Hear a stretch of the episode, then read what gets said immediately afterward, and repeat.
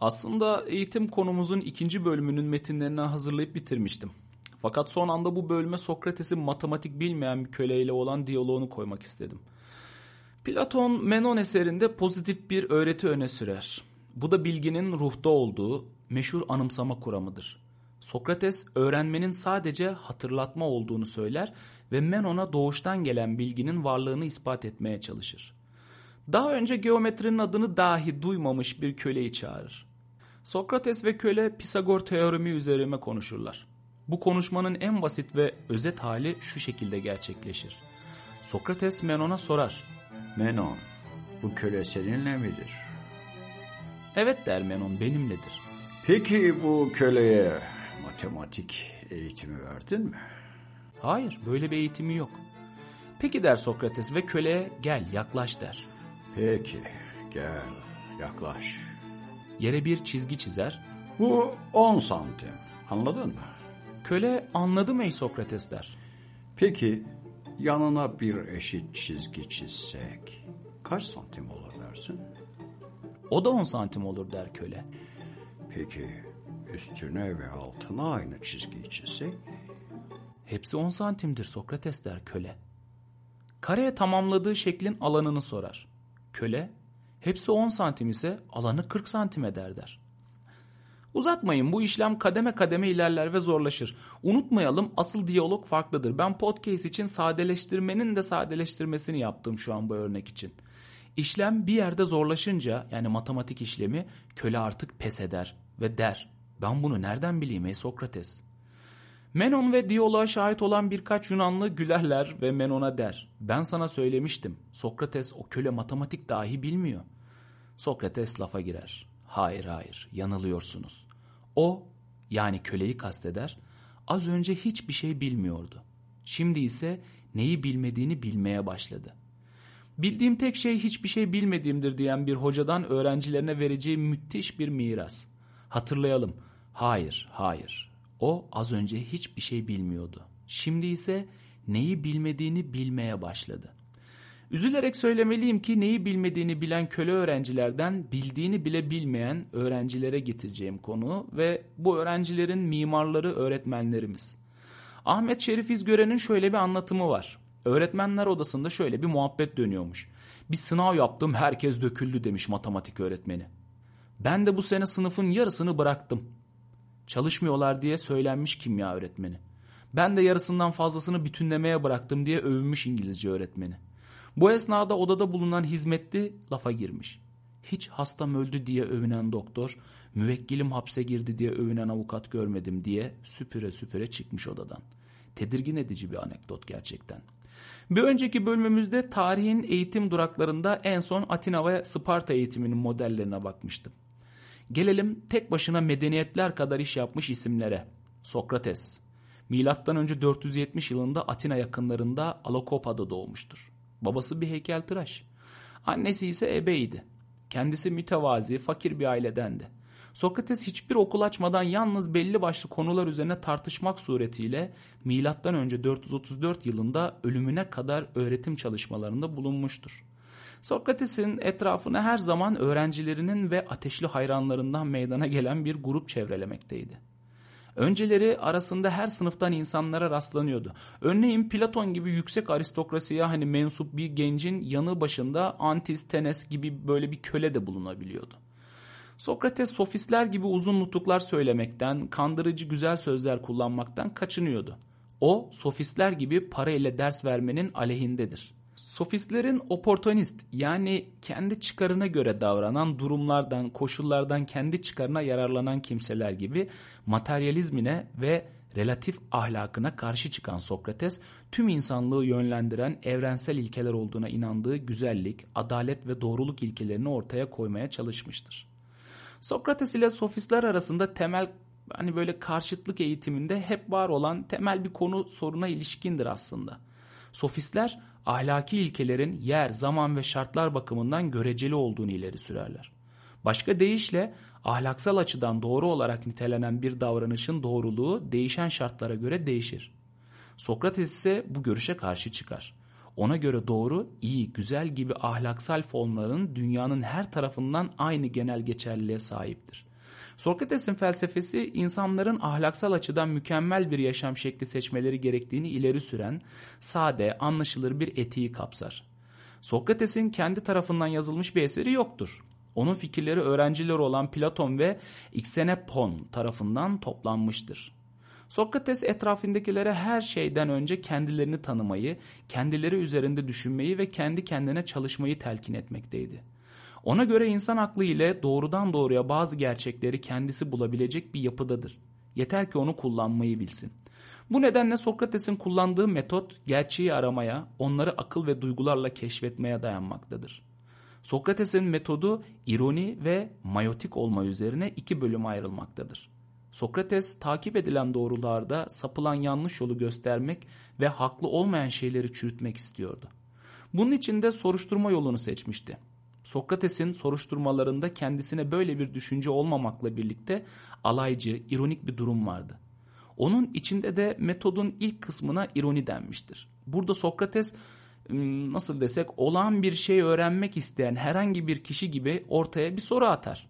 Bu hatayı kabul ve onaylama ile cevap verilirse yani bu cevap bir ha, hani hatanın ifadesinden ibaret ise buna önce itiraz, itiraz etmezdi. Hatta karşındakinin fikirlerine ve duygularına katılmak gibi bir durumunda görünürdü. Sonra bir takım ustaca sorular sorarak karşısındakinin fikirlerini, yanlışlığını gösterirdi. Hatta onu öyle saçma ve çelişkili sonuçlara yönlendirirdi ki karşısındaki cevaplarından tutarlılığını kaybeder ve vardığı sonuçlar karşısında hatasını itirafa mecbur olurdu. Sokrates ironi aşamasında eğitilmeyi, öğrenmeyi arzu eden kimseye sorular sorar, sorularla öğrencilerinin düşüncelerini dinler ve sonradan ortaya koyduğu sorularla onların hiçbir şey bilmediklerini kendilerine itiraf ettirirdi.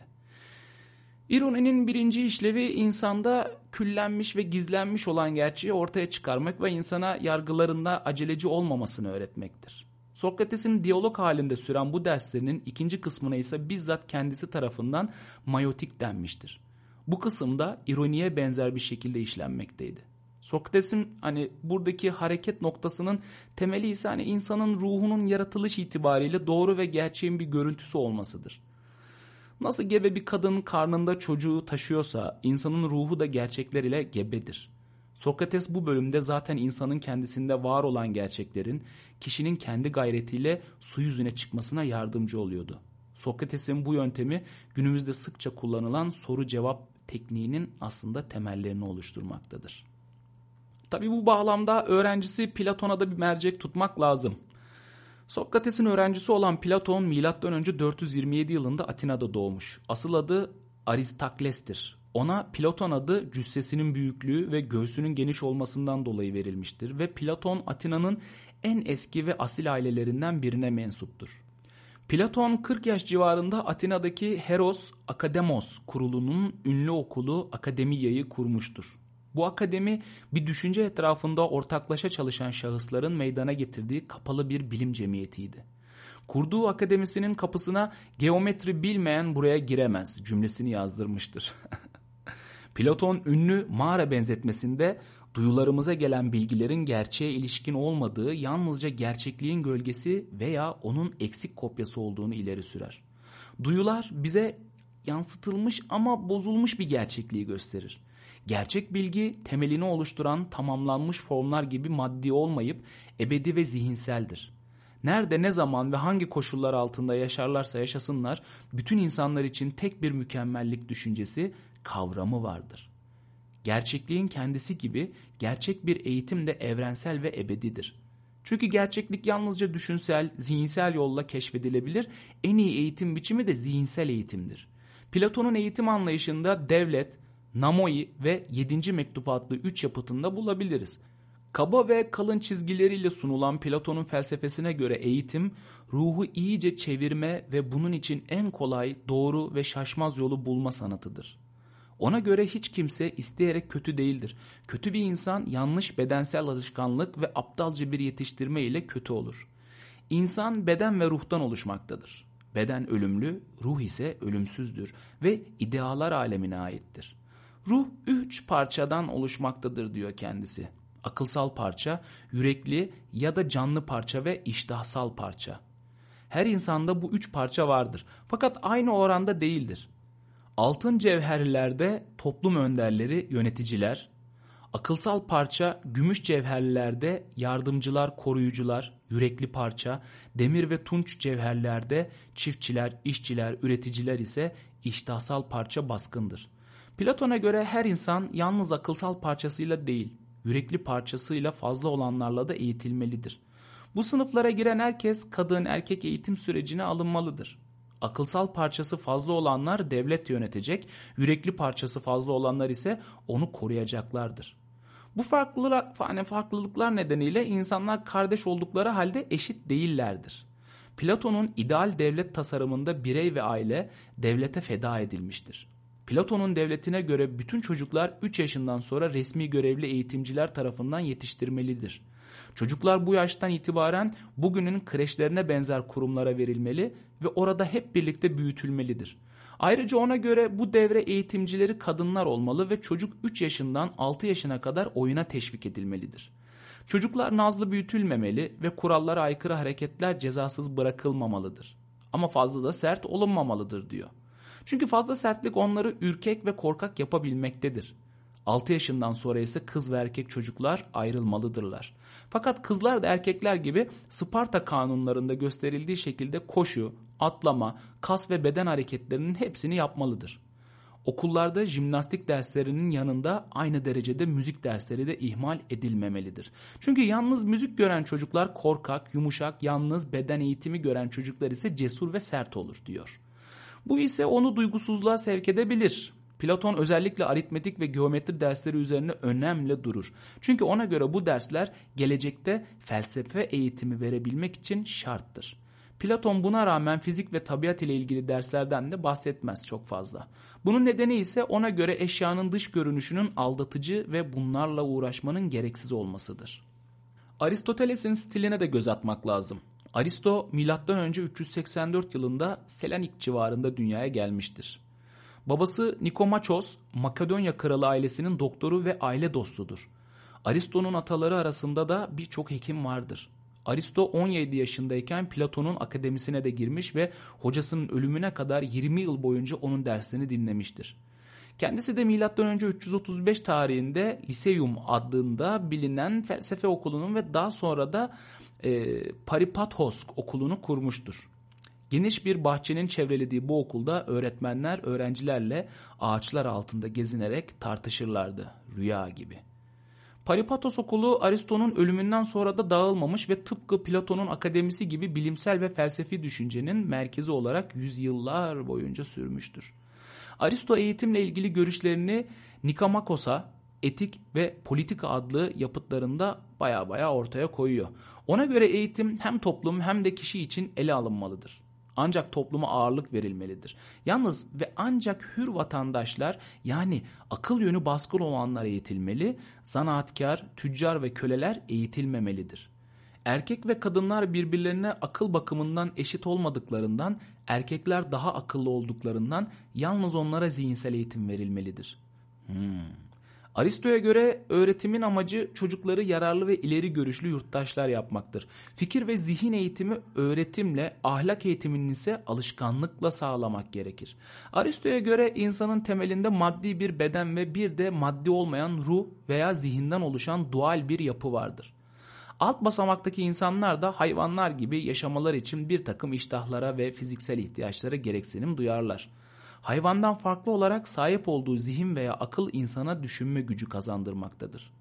Doğru bir şekilde eğitilmiş insan aklını ahlaki ve siyasal davranışların yönlendirmek ve kontrol etmek için kullanır. Aristo'nun ahlak teorisinin temelinde insanın rasyonelliği kavramı vardır. Kainat gibi insanlığın da belli bir hedefi vardır. Bu hedef potansiyel olarak her insanda bulunan mutluluk duygusudur. Eğitimde özgür insanlar için amaçlanmış olan bu liberal sanat ve bilimler insanın aklını mükemmelleştirmek, bu hedefe ulaşmayı sağlamaktır. Aristo'ya göre çocuklar oyun, bedensel hareketlere yatkındırlar. Onlara uygun olan konular seçilip öğretilmelidir. Ergenlik öncesinde eğitimin en önemli etkisi uygun değerlerin ve moral alışkanlıklarının geliştirilmesi yönünde olmalıdır. Bedensel hareketler Hani ya da işte alıştırmalara da gereken önem verilmelidir diyor kendisi. Ayrıca çocuklara daha sonraki hani çalışmalarında ihtiyaç duyacakları okuma, yazma ve hesap yapmanın esaslarını öğretilmelidir. Aristo'nun 14-21 yaşlarındaki gençler için düşündüğü ders programı ise aritmatik, geometri, astronomi, müzik, dil bilgisi, edebiyat, şiir, retorik, etik ve politika gibi zihinsel gelişimi hedefleyen konular içermektedir. 21 yaşından sonra ise bireyler metafizik, mantık, psikoloji, biyoloji, kozmoloji ve fizik gibi çok karmaşık zihinsel disiplinler öğretilmelidir.